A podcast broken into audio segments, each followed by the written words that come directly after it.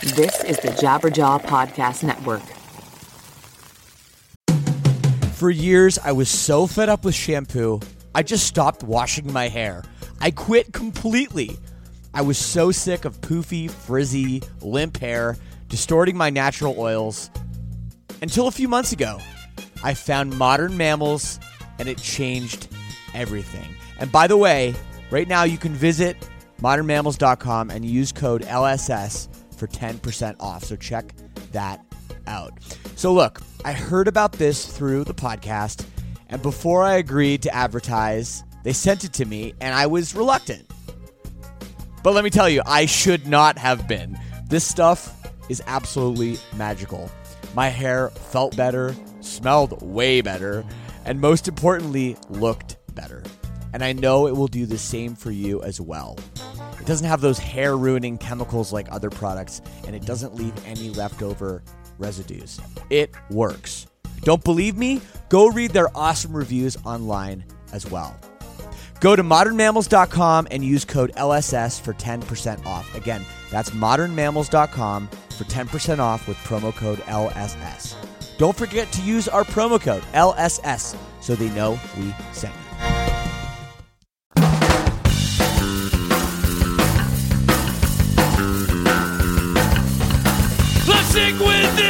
Sick with this. Situation that violent, blind judgment. My own sweet down, didn't teach what I fought. I didn't things anymore. I don't wanna be defeated, I don't wanna be defeated, I don't wanna be defeated, I don't wanna be defeated. Hello, everybody. Welcome back to another episode of Lead Singer Syndrome. I am your host, as always, Shane Told. Very nice to have you for this special part two of my talk with Cove Reber, formerly of Saosin. And part one was so great, and the feedback has been amazing. People are really exciting. People are hounding me for this part two. So I'm going to keep the intro short because I know you want to get to it. I don't want you to hit the little 15 second skip forward button. I want you to listen to this. So, since last week, when I scolded everyone for not giving to calfund.org, we have had a really nice uptick in donations. It's not too late to donate. Head over to calfund.org. Send us an email to sinnersforgood at gmail.com. That's S Y N N E R S, the number four, G O O D at gmail.com. Send us that with proof of your donation, and you can be enrolled for some perks. These are the people who have very generously donated to helping the people who have been victims of the California wildfires. Zachary Weissenberger, Brian Ossip, Heather Michaud, Melissa Gilroy, Rebecca Ferrero, Andy Bagley, Caroline Kerouac, Anthony Stewart, Brendan Potter, Tanya Kopchevsky, Chelsea Rubino, Brandon Dave, Stuart Gunn, Tyler Peterson, Markham King, Travis Gwynn, Jeffrey Lindstrom, Brandon Drescher, Christian, Andy, Neil Anglin, Stephanie, Brooke Barker, Patrick Schmitz, Deanna Godone, Daniel Bonet, and Ian Scott. Thank you, everyone, so much. It's not too late. Head over to calfund.org right now. As I'm recording this, I am in Chicago. We are playing at the House of Blues tomorrow. It's going to be a great show. I think there might be a couple tickets left. So if you're listening to this from Chicago, head over. We're playing Tuesday night. It's going to be a great show. Us, Hawthorne Heights, As Cities Burn, and Capstan. After that, we head to Cincinnati, and then we do four, five, four Canadian shows London, Montreal, and two Toronto dates. Make sure you go get your tickets. And if you missed out before, we may be coming back to a city near you in the US of A in January. So check it out. Head over to whenbrokenisEasily We got VIP, we got general admission, we got everything for your Silverstein ticket buying needs. Also, we got a really cool bonus conversation at the end of this episode after I finish up with Cove. Stick around. I talk to RYLS, a brand new band out of Toronto, making some big, big waves. Jade and Sahar talk to me. This is a band you're definitely going to want to know about. All right, let's get into it. Here is part two of my conversation with Cove, formerly of Saosin.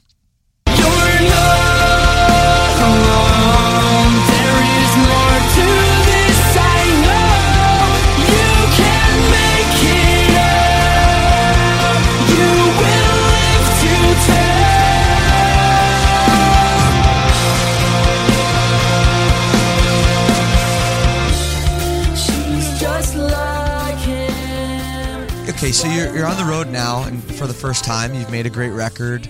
Um, but you know, part of the reason, or I don't even, maybe the whole reason why they asked you to leave the band was because they said your live performances were slacking, had gotten worse, weren't up to par. Um, is that is that the true reason why it all happened? Because I mean, you're a pretty great, pretty great singer. Um, I mean, I would I would say that that it's kind of a combination of that, and then my heart really wasn't in it anymore. You know, like if if any Saosin fan out there is listening to this, it's like and Oh, has they seen are. me They're play. listening, and they have, yes. and, and if you if if you'd seen me play, you would know that like after every show, I would always make it a point to because because when I got into the band, let me just back this up. When I got into the band, one of the things I told myself was was I'm not going to be like Ryan Key, and that's that's no knock on on Ryan Key from Yellowcard, but I only got one picture with that guy out of the twenty some odd shows that I I had been to, and for me, like I, I told myself, like I want to be accessible Yeah, to people because I want people to understand, like this is this is a blessing. Th- What what we do as singers and and frontmen and touring musicians is is a blessing that is bestowed upon us from the people who are showing up. So, in order for me to to humanize myself, I have to stand outside and talk to fans as they're leaving.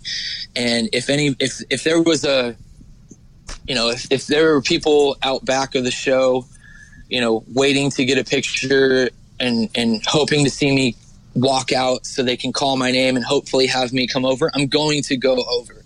right. So what happened with Saosin was um, there was some inner inner drama that happened while we were finishing up the first record cycle, and it literally just it killed me, and it killed my my confidence as a singer. And I was never really quite able to get that back. What do you mean? Um, can you elaborate more on that? Yeah. Yeah, so so basically like we're we're finishing up the two and a half years of touring and we sit down to have a meeting. Um not not like not not like your typical industry meetings. It's just us in a hotel lobby Right, right, right. and you know we're shooting shit talking about like what's going to happen when we get home because this is this is the last you know like seven shows that we have what do we want to do when we get home you know we had just toured for two and a half years i'm sick and tired of seeing everybody else's faces i want a little Right. break Right. this, this, and that, and um, you know, it's a little, it's a little un, unclear now, just because it's been so freaking long. Yeah.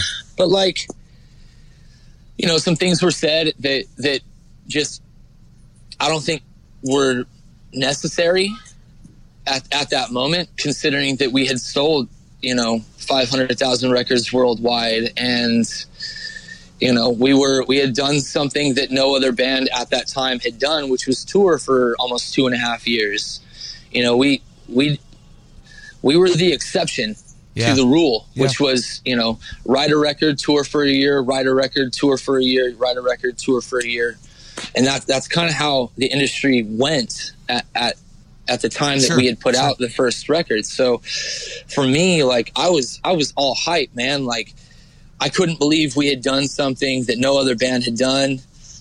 Um, and we were playing like dope shows exiting the uh, the the first record cycle and when those things were said I just you know I, I doubt doubt crept in and it never really left So what? Somebody So- somebody said something like like just basically like well. Uh, like I guess that was cool, but maybe if our singer could actually sing, like was it something like that? Some kind of snide Yeah. remark? Yeah, pretty much, pretty much exactly that. And, you know, at that point, you know, I kind of lost like all all faith in everything, which is why the second record turned out the way that it did. There, there wasn't as much hope, you know.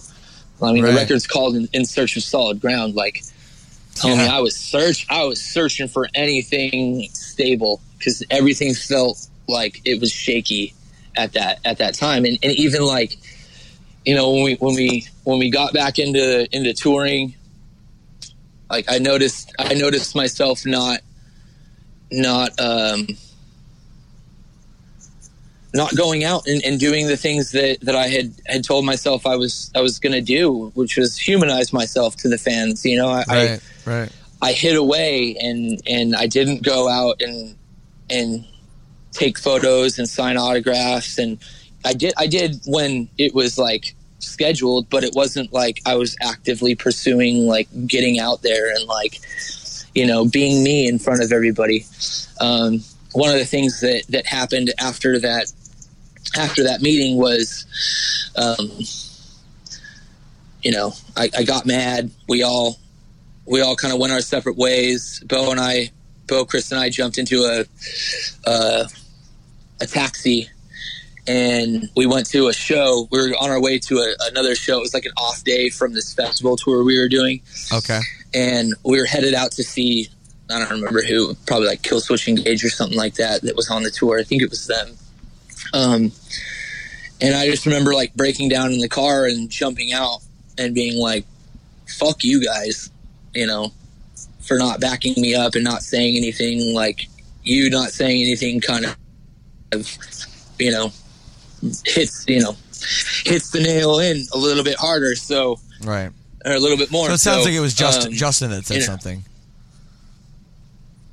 No, no, but we, I'll, I'll, I'll let, I'll let, we can let people speculate on who said what, That's and fine. it doesn't really That's matter. fine. It honestly No, it- doesn't really matter. It doesn't- But at no, the same time, like I remember after I left the the taxi, I didn't know where I was. I made my way back to the hotel to to uh, to go yell, and uh, I remember getting into the hotel, doing my yelling. Um, on my way out of the hotel, just to go walk around and, and start making phone calls because I was like, "Screw this! I'm going home. I don't need to be here. Like I'm gonna I'm gonna book the next flight home and just bail on this tour if that's how y'all feel." Right. and uh, I remember just being in the in the elevator, crying and and looking down. And, um, I'm I'm sure somebody from the from the tour was was in that elevator with with this girl. They got in the elevator, and I was sitting there crying and kind of looking down, trying not to like look at them or anything like that. And the girl goes, "Hey, man, do you uh, you look like you could use a cigarette?" And I was like, you know what? Yeah, I could. I actually could right now. And uh, she, you know, held out her pack and she, she offered me one. And I was like, can I have two? Because I've never done this before, and I'm sure I'm gonna fuck up the first one. she's like, she's like, yeah, go ahead. And uh, you know, cigarettes definitely, definitely uh, hindered my ability to uh, perform live and held me back from from uh, from doing what I was capable of doing. And Really? That was, yeah. That was, that was- I know that was mentioned- basically the downfall. I know that was mentioned in the statement um, that you made and that Justin made and stuff. You know, back uh, when this happened in 2010. You know, when when you um, when you left the band, but um, I, I was surprised because I mean, there's so many like Robert Plant smoked cigarettes. You know what I mean? Like, there's there's tons of like amazing singers that smoked cigarettes. Like, do you really? Th- think that was definitely what it was, or do you think it was just your self confidence? It was in your head. I mean, you sound pretty. You know- you sound pretty fucking great on the Dead American stuff.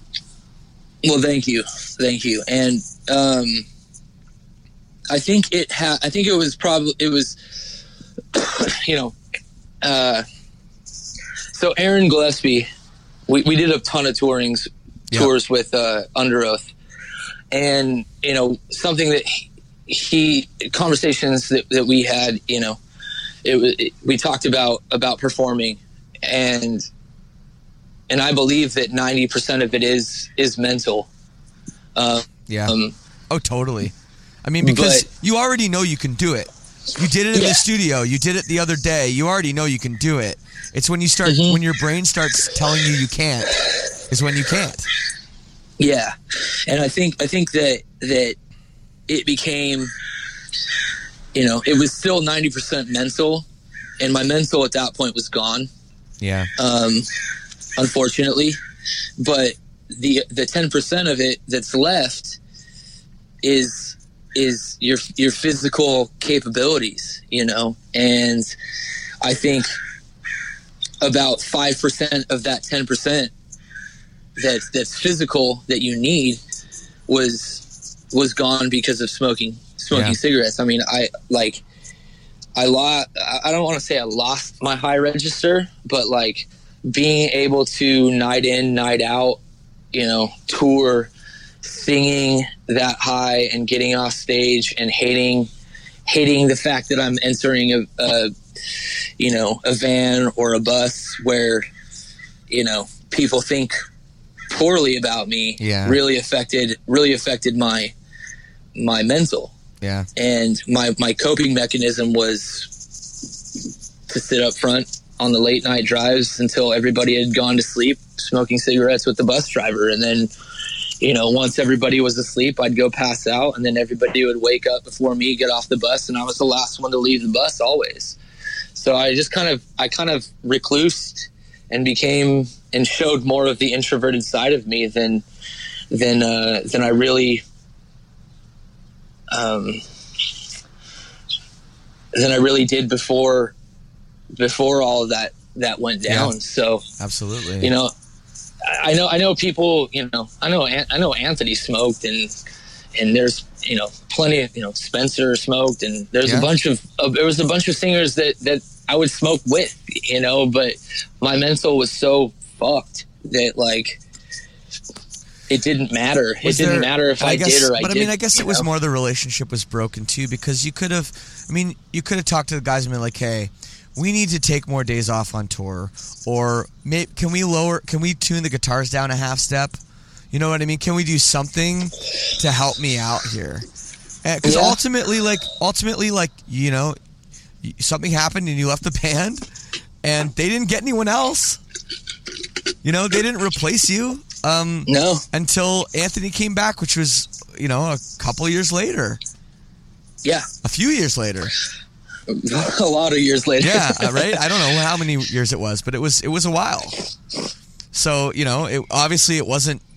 I mean, from I, um, and I'd have to have the other guys on the show or ask them about their take on it to know. But clearly, there was something broken within their within their own you know circle as well, right? Or they would have figured it out.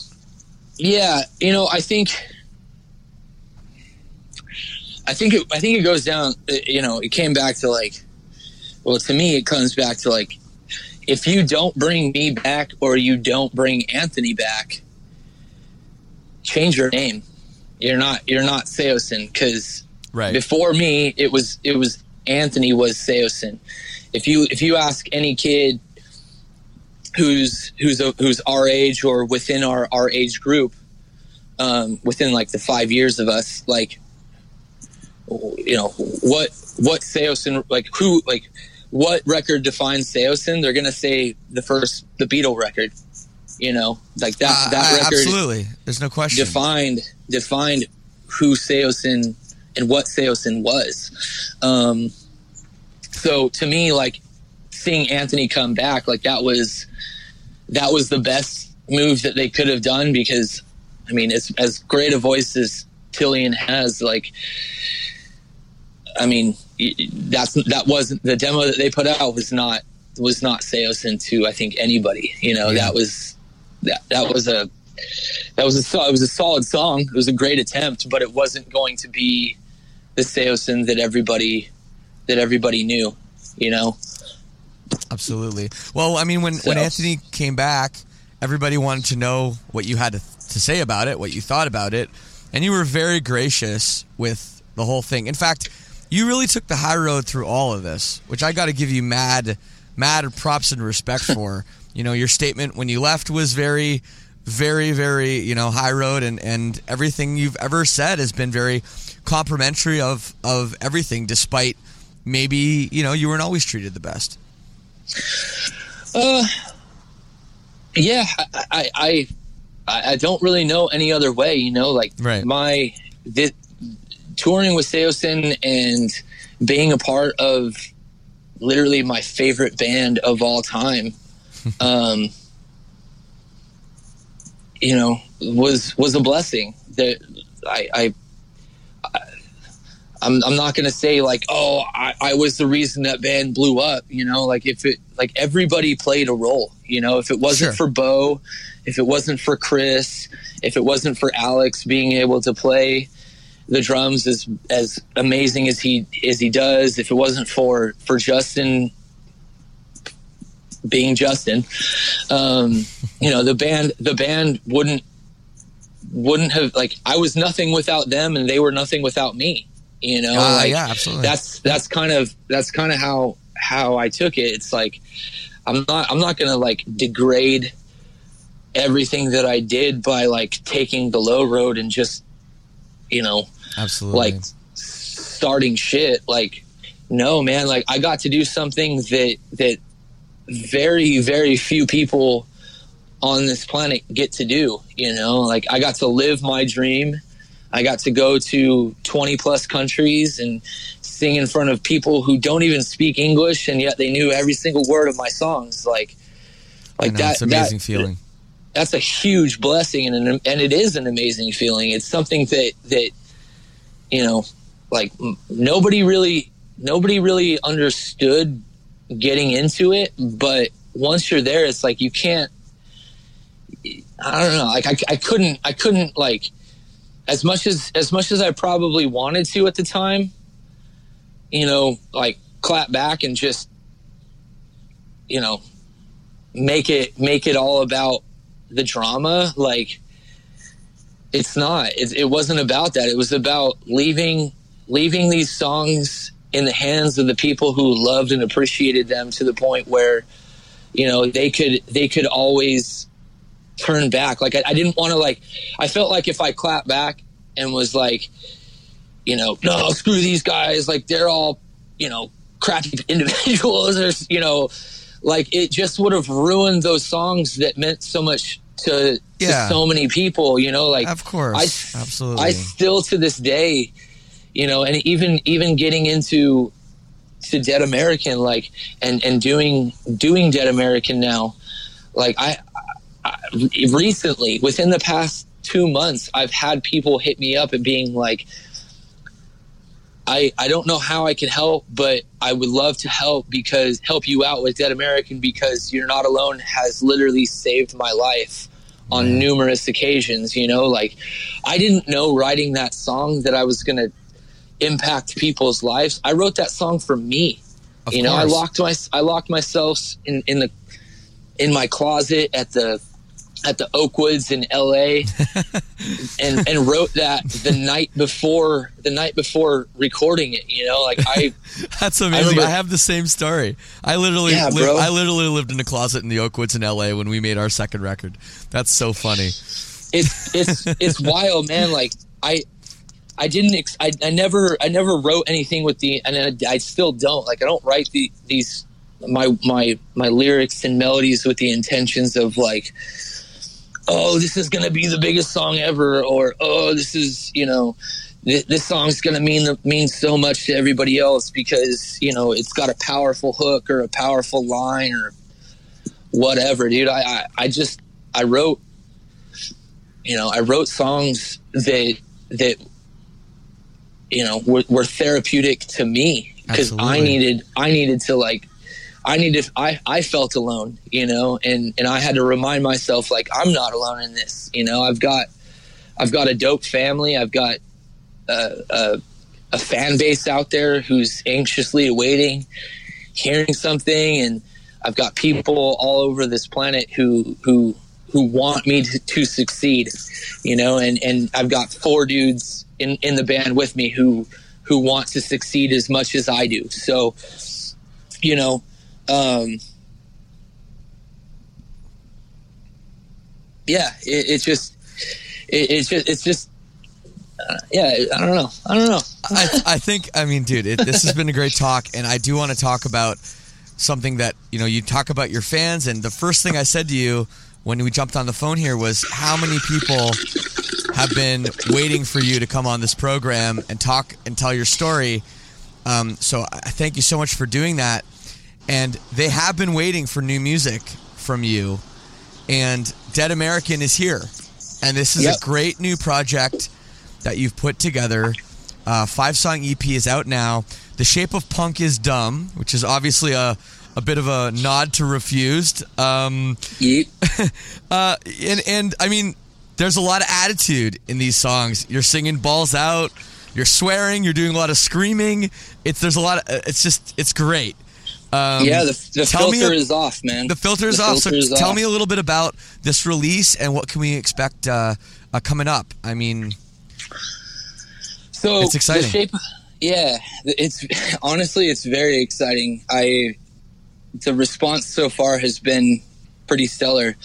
Um, we actually just today released, or Saosin just released a uh, a show this morning. We're playing with them at the Glass House on uh, December sixteenth. Um, Oh, oh, oh, really? Pretty freaking sweet. Yeah, sorry, man. so Saosin's playing and you're you're opening. We're opening. Yeah, we're gonna open for Saosin on the 16th of December. It's Are they going to have you rad. up and sing a song? Eh, we'll have to see. Okay, okay. we'll, have, we'll have to see what goes on there. But uh, um, with Dead American, though, you know, the shape of punk, the shape of punk is dumb. You know, obviously is a is a play on the refused shape of punk to come, and I I, wanted that to be the title, be, mainly because we released our record on the fifth of October and the 20th year anniversary of the shape of punk to come was at the end of october. Okay. and to me in the past you know in the past 20 years we've seen a pretty dope evolution but somewhere along the lines when i when i dropped off um nothing nothing in the punk world really really connected you know? Like i couldn't i think the the only the only record that that really hit super hard after me dropping off was um, deftones uh, what was it? Diamond eyes? Oh yeah, yeah. that record um that was like the the only record that i had heard and or that i was shown that that to me like was was dope in the past i don't know how many years so wow.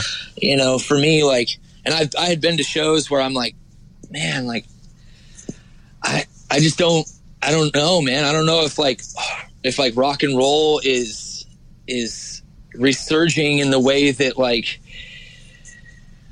that like I feel like it should, you know, like we got a freaking Republican as a as a president of the United States. Like, come on now, where are all the punks? Like, Right. where's everybody? right. Where's everybody saying stuff like I don't need? Man, I don't. I feel like I feel like the new punk is like, unfortunately, is like, like uh, you know, is is calling out the left on all of like the social justice crap that's like happening where it's like like, I, I don't I don't necessarily feel how all these social justice warriors feel, and I don't necessarily feel how all these like like, like I don't want to like I don't want to I don't want to sound like I'm some Trump supporter or anything like that, but like I don't feel like emboldened and empowered to like you know like a lot of I don't know. I, I watched way too many YouTube videos, but there's like you know videos of people who are just like got super em- empowered because we have a president now who just doesn't know doesn't have a filter.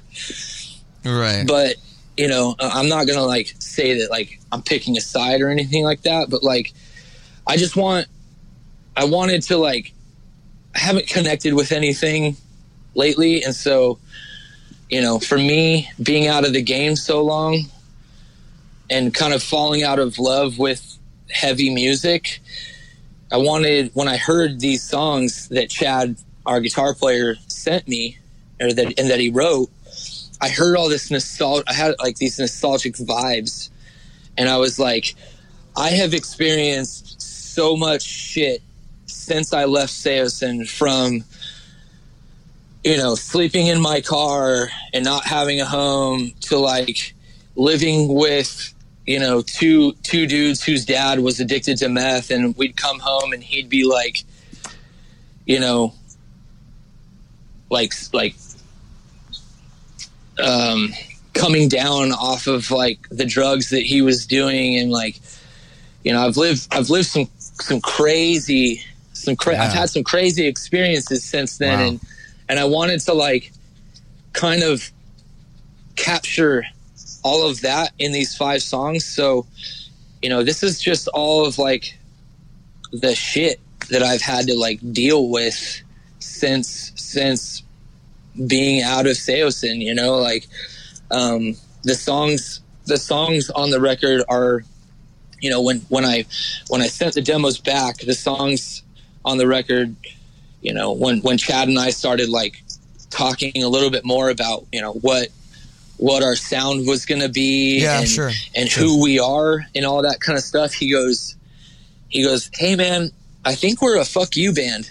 You know? And i was like yeah, I'm hearing that. I guess I guess we kind of are, you know, like it's there's not a lot there's there there hasn't been a lot of hope in my life and I haven't really found a lot of hope in my life up until this point, you know, from from the end of Saosin to Yeah. now. I haven't really seen a lot of hope, you know. We were all promised that with our last president, like hope, hope, hope, hope, hope and hope and hope, and I just didn't see it.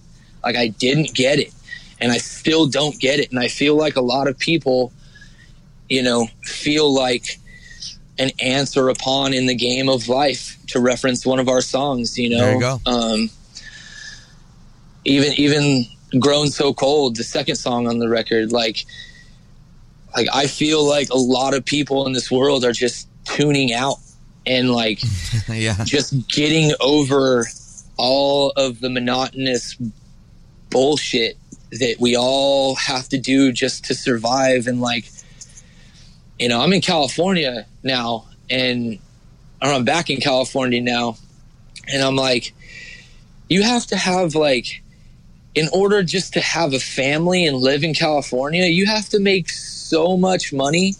And it's almost it's like almost unrealistic unless you and your wife or girlfriend or whatever or people you live with have dope jobs. Like it's so hard just to even survive. And i feel like for me that's what that's what i wanted to to bring back like i wanted to bring back this level of like real life experiences that that i hate that i've had to deal with and put it all on a record that sounds nostalgic, like something out of 2004 to you know 2003 or two to 2008. I wanted to capture that and Yeah. make make that feel like because that's the music I loved. That's Totally. the music I that that made me who I am, and I feel like a lot of the bands, even that I loved back then, they're not doing the things that made me love them.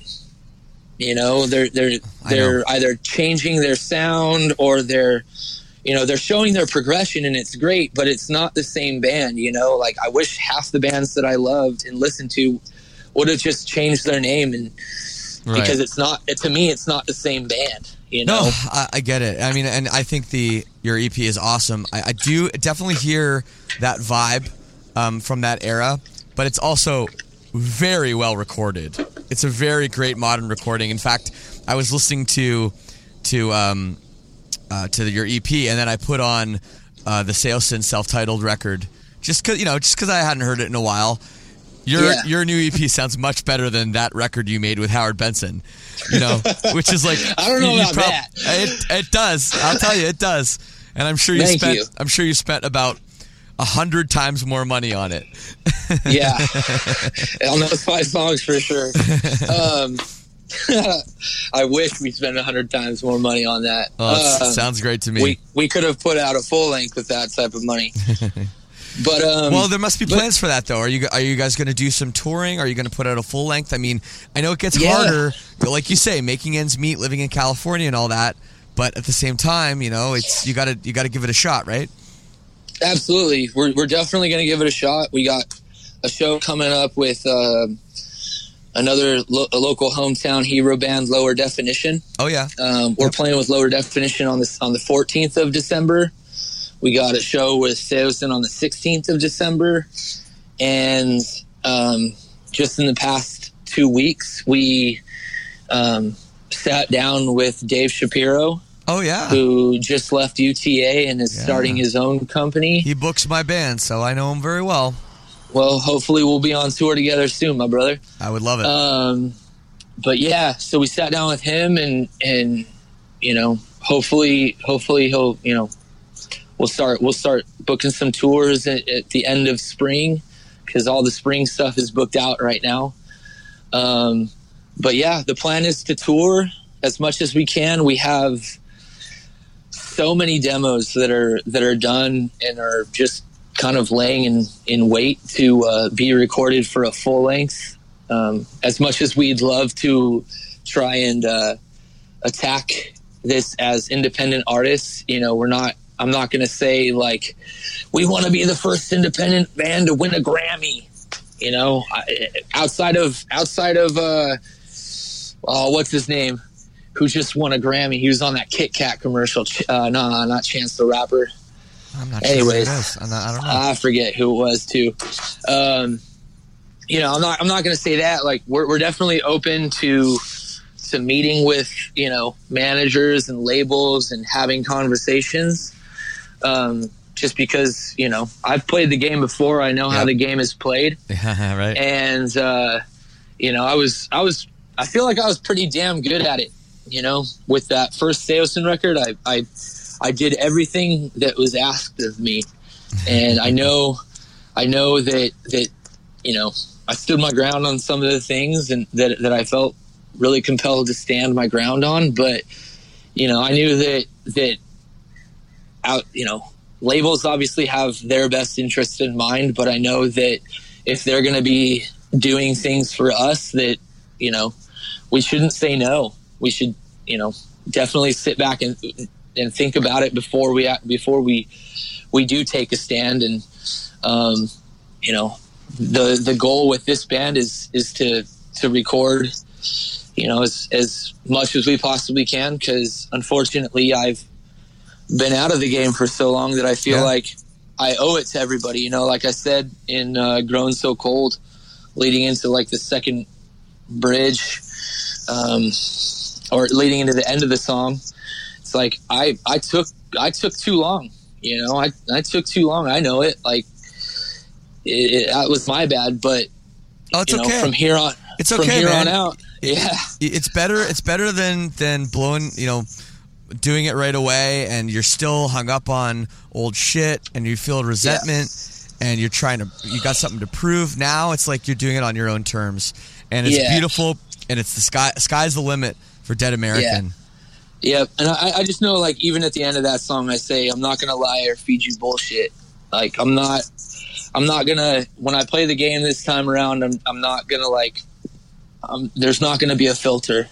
You know, I'm not, I'm not gonna like hold back and and try and you know make a hit or change change something in my lyrics to you know be more accessible to the the masses because you know, I feel like a lot of what's missing is just brutal honesty, you know? Like if I'm coming back, man, I'm coming back to slaughter. I'm not I'm not coming back to like I'm not coming back back to like just be a part of it, you know? Like I'm coming back to to take names and There you go, man. and take take heads. Well, dude, um, thank you so much for this. Uh, this we're gonna this is gonna have to be two parts. Uh, we it's the long, longest longest conversation I've ever had, and uh, You know I? I love you for it, man. So thank I you. love you for it too, and and uh, you're not the first person who's had to do that to me. Hey, no you can problem. talk to you can talk to Mike Shea and over at AP about that. He's like, man, I didn't get to half the questions I wanted to ask for a podcast. well, I think we day. got to everything and more, so I love that. Hell yeah! Um, I will. I will say though, I want to play a Dead American song for everybody. Uh, a lot of people haven't heard this yet, so what do you want them to hear? Um, Give me the tune. you know, I referenced "Grown So Cold" uh, a bunch at the end of this interview, so put that one on there. I think that's that's basically the best representation of a what happened Okay. um, with with the exit, and B where I'm headed with uh, with this new band. Absolutely. You know, with with Dead American. That's Cool. that's the song right there. cool. I'm. I'm feeling personally. I'm feeling gravity. Gravity is the jam for me. Gravity is the jam. That's that's the one that that everybody that we showed before we dropped the record. Yeah. Um, everybody was like, "Nah, that's that's the that's the song right there." But I I can agree with that. That's that's a sick song. I Well, just. I'll play "Grown So Cold" and then all the people check out "Gravity." It's number one on your yeah. Spotify, so there you go. yeah. Cove, thank you so much, man, um, for everything, and uh, yeah, I hope to see you around soon. Kill it Hell yeah, brother! If you're ever in San Diego or in Southern California, hit me up. all the time. I'll be glad all to right, come we'll, out. All right, we'll do, man. All the best. all right, homie. Yeah, take care. Later. Peace.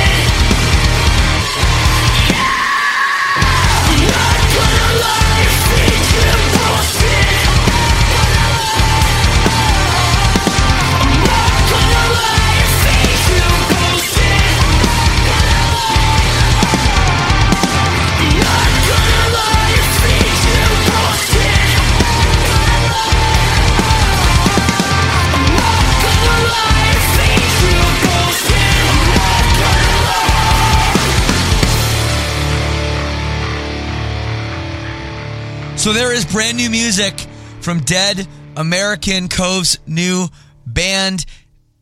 That is going to be very cool that they're playing with Saosin. If you're in the Southern California area, definitely do not miss that one at all. I want to thank Cove so much for taking so much time, and I want to wish him all the best with his new project. Speaking of new projects, I got wind of this new band. They're called Royals. They abbreviated R Y L S.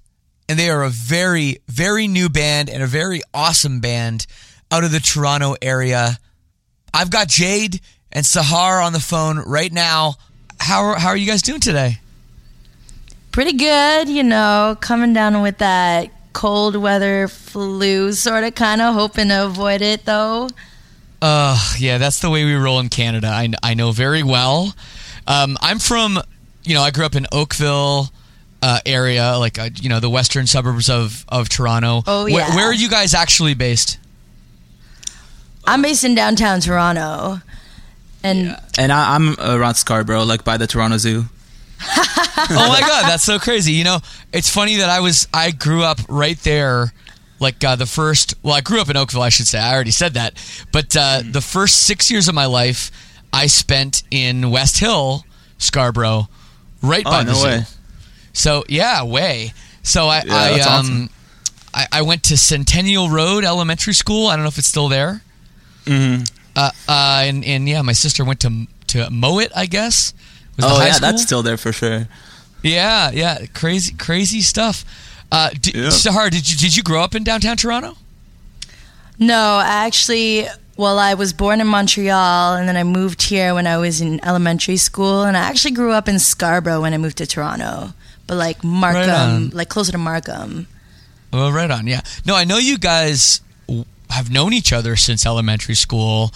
Um, you know, and, and you guys have had kind of this, you know, lifelong journey uh, through adolescence now into your adulthood playing music together. So, uh, talk to me about how you and you know the other members of the band met. Um, you know, when you guys were kids. Well, we actually, I think it started with music class. We actually, we met each other like at the very, very beginning of like middle school. Um, that's kind of when we first met, and we met in music class, and we would just like, I don't know, we would just play together during lunchtime, early in the morning, after school. We had a bomb ass music teacher who just let us take over whenever we, whenever he was cool with it, whenever we were being good. Yeah, and he was actually really cool because he would let us play any song we wanted. He didn't really care. The way he grew up, he said that people forced him to play music, and he just wanted to play like the Beatles and stuff. So he would let us play like Nirvana, Billy Talent songs, Metallica songs. Right, like, right, He right. was, yeah, he was really cool with it, and yeah, from there we started jamming together, learning guitar together. We play. Our school had like would throw a lot of shows. It was a French school in Toronto. And they'd always invite a bunch of like other schools to come see the shows we would throw on, so we got to play a few of those, and it was Quite a always few pretty of fun. them, yeah. Yeah. It was pretty fun. Very, very cool. So how old were you at this point? around 13 13 14 yeah. Whatever grade seven, whatever grade, grade 12 seven makes. is yeah yes, yes, Yeah. grade seven. That's amazing, and that's so funny because Yeah. that's exactly that's almost my story of my first band. You know, to a T. Um, I had a friend, and and uh, you know, I had a guitar, and he had a guitar, and we didn't know anybody that played drums, and we saw this kid at lunchtime just like jamming on the kit in our music room, like you know, we were wandering in the halls. We're like, who is this guy? And uh, and we took him in the band, and then we didn't have a bass, so the school had a bass, and we signed it out. So we would sign it out like p- other kids were signing out like their their trumpets and flutes and stuff to practice, and we were signing out this bass guitar so we could go you know jam in my parents' basement. Um, Man, that's- you know, which that's which is funny, and yeah, and I mean now now that guy, um, the bass player is the bass player for that band, a Wilhelm Scream. One of Oh, the- no One of the greatest, yeah, one of the greatest bass players probably in the scene. Um, Dude, he's amazing Yeah, that drummer, he's so good I know, and that drummer that was uh, was drumming was the drummer for the Full Blast, and he was in Boys Night Out and everything. So, yeah, it's funny how how all this stuff happens. You know, when you're so young, when you have this mm-hmm. passion Start for when you're a music. teenager. Dude, on, it, it's funny because like before I even bought a guitar, I used to sign out the school guitar to try to learn because I just wanted to do that for so long. And then- yeah, and then I went to a pawn So shop cool. and bought a guitar. But I know, and, and we were lucky, you know. I think in our the Toronto area that we had a you know whatever school board that had a music program like that because I know there's been some you know musicians and stuff that have done charities to you know to try to get musical instruments in schools because it's not it doesn't mm-hmm. happen everywhere. I know it happens a lot of places, but it doesn't happen everywhere. So I consider uh, mm-hmm. myself to be pretty lucky. yeah, mm-hmm. no, our teacher would go on like Kijiji and trying to find like used amps and stuff. It was pretty funny. Oh, that's He was amazing. such a crafty guy. yeah, he was funny. Very cool. Very cool. So let's talk about Royals, which you guys have abbreviated RYLS. Any reason for the abbreviation? Yeah, we we abbreviated it mostly because if you Google Royals, you get like the Queen and the Lorde song, and we yeah, figured like yeah, if- totally. yeah, we figured like we want people to find us. So we were like, well, To- let's just knock the vowels out. There you go. Hey, it's it, it's worked before. Uh, I Yeah. love it. Exactly. So so you guys have have put out an EP, and you know you guys are a true independent band. Um, you know, you guys even recorded your EP that's coming out in January. Do you have a date? January. uh, January eighteenth. 18. January 18th. Cool. The 18th. So that's the day it comes out. Everybody check it out. Um, but you guys actually recorded it yourself because it sounds really good. Yeah. Thank you. What's the story there? Our drummer in our band, he he actually went to school for audio engineering and stuff, so he kind of knows a lot of that world. And we've played in bands with him before, and we'd always just recorded ourselves. So for drums, we just literally went to our bass player's basement. His dad uh, used to collect books, so it literally looks like a library down there, but for, for some reason, it just makes it, stuff sound good. it's like really isolated, yeah, so we tracked the the- drums deadens- there. Yeah, it deadens the sound, I guess. yeah, it was it sounded decent, and then The uh, guitar and bass were actually recorded at the drummer's place. yeah, just in the bedroom using plugins and stuff. We didn't use any real amps on this. And then uh, my brother actually has like a recording studio in uh, my mom's basement. So we trekked it all the way to Scarborough. Got real resourceful and recorded vocals over there. And we actually had a friend who's a who's like a proper sound engineer. So he helped us um, track vocals and harmonies and all that fun stuff. That's really cool, though. I mean, that's good. You know, you're using your family and your friends to to do this stuff. I mean, that's that's what you got to do. You know, as an independent band without you know any help, um, at least as of yet. And um, you guys have a video. I'm gonna play your single "Waves," which is a really really cool song and, and a really great video. Um, talk to Thank me you. about Thank the you. video. Have you guys? I know you guys had enlisted some help with the video as well. What was it like? Um, you know, making your I guess your first music video. It was crazy. it was so crazy. Yeah, I think like it, it really felt like um like once like we did get help with it. We had one of our friends from elementary school help us shoot it. So uh and I actually ended up doing all the editing and then he helped me with the color correction and stuff. But yeah, he like he helped us shoot it. We Wow. had a bunch it was actually like that day warmed my heart up because a bunch of our friends just came out and helped us out. We had people helping with makeup. We had people helping with hair. Like Sahar does hair for a living as well, but so she brought a few friends that helped us out with that. Like our makeup artist was somebody that I worked with. Our hair, Okay. well, I did the boys' hair. My friend did mine. And then even in like the story part of like the music video with like the actors, they're a couple of my really really good friends, and they're actually in like the acting and music industry themselves. So it was just like pulling in all the friend strings, you know. yeah. It was it was No, I love like, I love that. I mean, I think that's again, I think that's the way you got to do it. So you guys are an independent band right now. You're going to self-release this EP, and Mm-hmm. you know it's very very grassroots. I'm going to say almost everybody listening to this right now doesn't know your band, so they're going to be some of the first people you know all over the world to discover you. So, what's the plan for moving forward? I'm sure you guys have some aspirations. Um, are you going to try to send this EP around to some labels? Are you going to try to, uh, you know, do a tour? So, what are your next steps? Well, right now we're gonna work through the holidays and kind of see. We've been pushing like our music to like promoters and like trying to contact some local Toronto um, venues and stuff. We would really like to play. Like, we'd love to have an album release show.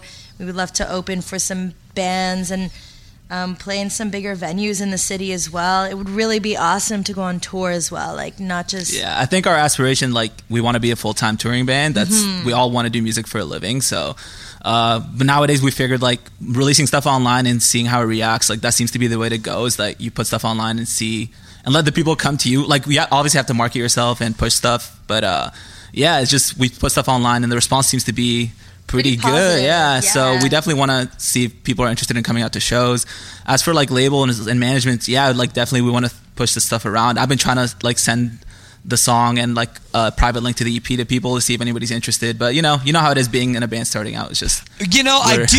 You know, you know, I definitely do know what it's like to be in a band starting out in the year 2002. That is the difference. I don't know the first thing about being in a band starting out in 2018. So there's a big separation there, which I find, you know, very interesting because, you know, there's things like Spotify and uh, that that's so important. You know, the whole streaming thing and social media and music videos and stuff. Like all that stuff was not. I mean, pretty much not a- part of a band starting out when Silverstein started out. You know, so so um, h- are you guys just learning from your your peers in this? Because like no one's written this book. You know, when I did Yeah, it, no, the book had been written for like forty years. Things hadn't changed much since the fucking Beatles, you know. So now Yeah. it's a whole a whole different thing. So is it just about being creative? Is it about seeing what other bands are doing? I think so. Honestly, me personally, like I listen to a lot of music industry podcasts and I try to pick up on like things people say. So like whenever you have guests on, whenever like I listen to Jamie Jasta's show, Yeah. I listen like whenever they have industry people, I listen to what they say. I try to hit them up. I try to like I'm always listening to a podcast and trying to just figure this stuff out. So that's definitely been pretty helpful. There you go. Uh, as for playlists, yeah, like just submitting to a bunch. Uh, luckily, like Alt Press put us on their Discover playlist, so that was really cool of them.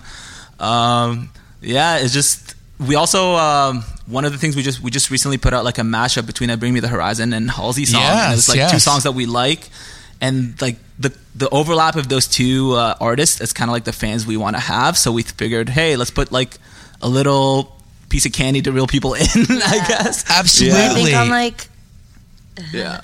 on like my end, I mean, I've always been like a very like networking, socializing kind of person.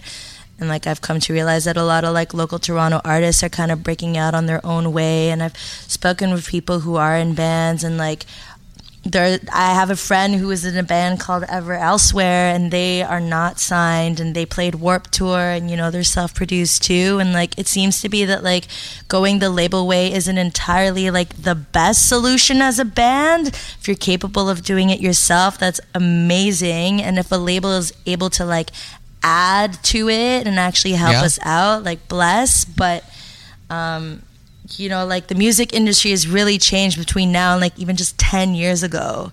Oh, So it's even really, just like, two kinda years ago. touching- Yeah. Even just like two years ago. Yeah. I know. Like Spotify, Apple Music, even SoundCloud, right? Right. So sure. And honestly, like one thing I have to say about that, like I've thought about this a lot, and just one, I've noticed that this happens a lot in the hip hop world, and I think our scene could use this. Is that bigger artists tend to like co-sign younger artists, and I get like our scene is a little smaller, there's less to go around, but it's just like I mean, even noticing you guys like Silverstein as a band, I feel like. Apart from writing amazing songs, the reason the reason you've had such a long career is because you always like took out newer bands on tours, and you were like so you took younger bands out on tour, and then if they returned the favor and they blew up somehow, you had a whole new like fan base coming in and checking you out, right? Yeah, Whereas now I find yeah. like it's so much. Yeah. Yeah. like it's. I feel like it's a little more difficult to get that cosign from other bands, just because the scene is a bit smaller. So and collaborations are always amazing. Like, you know, like you know how they say like two heads are better than one, you know, two bands are also better than one. It's also a good way to kind of like get get the word out there of like somebody who's new in the scene. Totally. Totally. Absolutely. Absolutely. Well, I, I got to say, you mentioned the mashup, the Halsey Bring Me the Horizon mashup. Super interesting idea to do a mashup cover. I, I don't know if I've ever Mm-hmm. heard of a band doing that before. I don't know if that's a thing bands are doing, but but kudos to you regardless because it came out really really cool. Oh, thank you. Yeah, honestly, I don't think I've seen anyone. I've seen a few people like do some loop stuff online, but I've never really seen a band do it something like that, which is kind of why we said let's do it. Like we didn't know how it was gonna turn out. I honestly, love medleys. yeah. I used to watch Glee like it was nobody's business, and Ah, there I was like, go. "Yo, guys, let's mash it up." Yeah. So honestly, like even to this day, I don't know how people like. There seems to be some positive comments, a few like negative comments about Mm-hmm. it, but yeah. So I don't know how to this day if it was a good idea or not. But hey, we did I it think and it it was, was a fun. great idea. Well, I think it's certainly different. I mean, a lot of bands, you know, um, independent bands, bands trying to make a bit of a splash, will go and they'll do the cover song thing, and I think there's nothing wrong with that. But you know, putting it, taking a little bit of a different take on it, and branching out a little bit, like you guys did with the mashup, is uh, I think is a really really cool idea. Absolutely, I think people are going to really enjoy that. Thanks so much. the mashup is kind of like a perfect reflection of like kind of where our music styles come from because it's like we all have different styles and tastes in music and like to be able to bring two songs that don't really sound like they would you know they would ever end up together and actually making something dope out of it kind of shows a little bit of what our our styles like Absolutely, and I think that that's a great a great way to approach uh, a cover song. Uh, you know, absolutely. Well, Sahar, Jade, I want to thank you so much for taking the time to speak with me. Good luck with your band. Thank you so much for having us. I know it's going to be not the easiest battle, but hopefully some people are going to hear this. They're going to check out everything you're doing, adding you on all your social media. Do you want to shout out the social media right now so people can add you as well? Yeah. Sure. So all our social media is this is RYLS. This is an R Y L S. We're everywhere on the internet. If you look that up, Yeah. we should pop up. any you go. platform instagram facebook snapchat twitter yeah. There you go, and I'll definitely be posting some stuff about you on on the Lead Singer Syndrome Instagram as well. So feel free to check Oh, out that. thank you so much. Bless. Now I'm gonna Thank play. you. I'm gonna play your single "Waves." Now, uh, anything you want people to know about the song bef- before they hear it? Uh, Sahar, you want to take this one? Well, if you're having a bad day and you need a pick me up to repurpose that negative energy and you need a hype song, this is a song for you. All right. I love that answer. Yeah. Sahar you. Jade, thank you so much for this. Here is Dude, thank. RYLS Bless. with the track Waves on Lead Singer Syndrome.